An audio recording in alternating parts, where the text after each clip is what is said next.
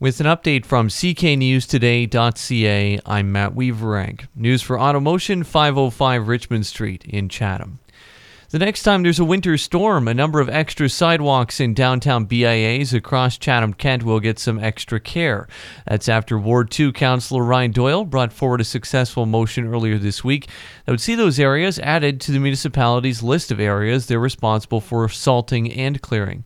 Before that motion passed, salting sidewalks in the downtown areas was up to individual business owners.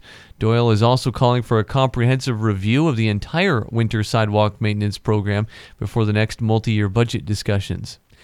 Chatham-Kent is looking into the possibility of introducing a new green bin program. It's one of the options on the table as the municipality looks to keep some of its organic waste out of the landfill.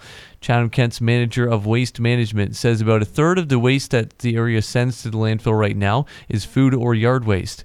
Council members were told earlier this week that the municipality needs to have a diversion program in place by next year, but before that happens, more reports will come to Chatham-Kent Council, and those will include public feedback.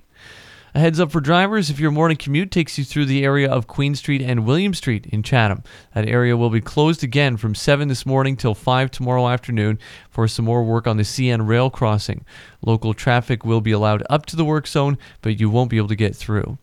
And it's looking more and more likely every day we're in for another Trump-Biden showdown in the next U S election. U S President Joe Biden won the Michigan primary for the Democrats yesterday, while former U S President Donald Trump took it for the Republicans. The Associated Press says Trump has swept five states so far. Biden has won in South Carolina, Nevada, and New Hampshire.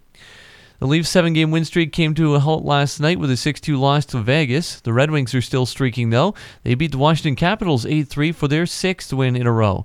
Montreal doubled up Arizona four two.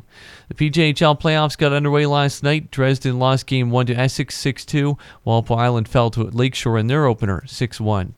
The Detroit Pistons stopped their six-game losing skid by beating Chicago one oh five ninety-five.